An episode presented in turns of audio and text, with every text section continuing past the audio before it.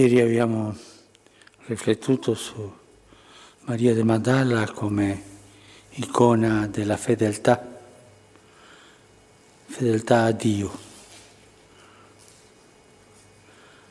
Ma com'è questa fedeltà a Dio? A quale Dio? Proprio al Dio fedele. La nostra fedeltà non è un'altra cosa che una risposta alla fedeltà di Dio. Dio che è fedele alla sua parola, che è fedele alla sua promessa, che cammina col suo popolo, portando avanti la promessa vicino al suo popolo, fedele alla promessa. Dio che continuamente si fa sentire come salvatore del popolo, perché è fedele alla promessa. Dio che è capace di rifare le cose, di ricreare, che come ha fatto con questo storpio, la nascita, che lo ha ricreato i piedi, lo ha fatto guarire, il Dio che guarisce, il Dio che sempre porta una consolazione al suo popolo,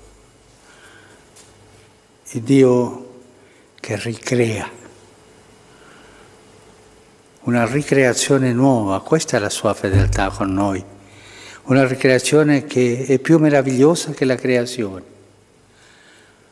un Dio che va avanti e che non si stanca di lavorare, diciamo lavorare, ad instar lavorantis, come dicono i teologi, per portare avanti il popolo, e non ha paura di stancarsi, diciamo così, come quel pastore che quando rientra a casa se ne accorge che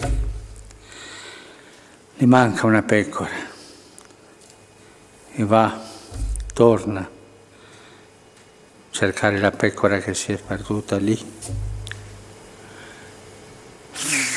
pastore che fa delle straordinarie, ma per amore, per fedeltà.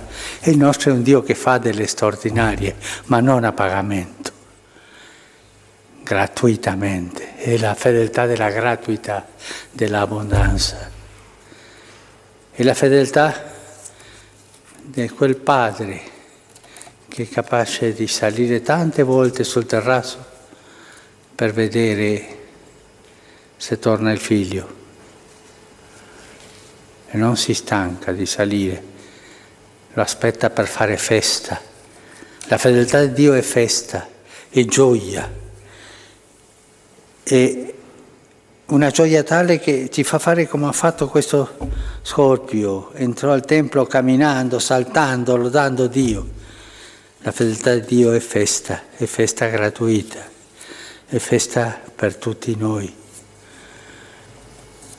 La fedeltà di Dio è una fedeltà paziente, ha pazienza del suo popolo, li ascolta, li guida, li spiega lentamente e gli riscalda il cuore, come ha fatto con questi due discepoli che andavano lontano da Gerusalemme. Riscalda il cuore perché tornassero a casa. La fedeltà di Dio è quello che non sappiamo cosa è successo in quel dialogo, ma il Dio generoso che ha cercato Pietro, che lo aveva rinnegato, che aveva rinnegato. Soltanto sappiamo che il Signore è risorto ed è apparso a Simone. Cosa è successo in quel dialogo non lo sappiamo, ma sì sappiamo che era la fedeltà di Dio a cercare Pietro. La fedeltà di Dio sempre ci precede, e la nostra fedeltà sempre è risposta a quella fedeltà che ci precede. È il Dio che ci precede sempre. è il fior del mandorlo in primavera, fiorisce per primo. Essere fedeli e lodare questa fedeltà è una risposta a questa fedeltà.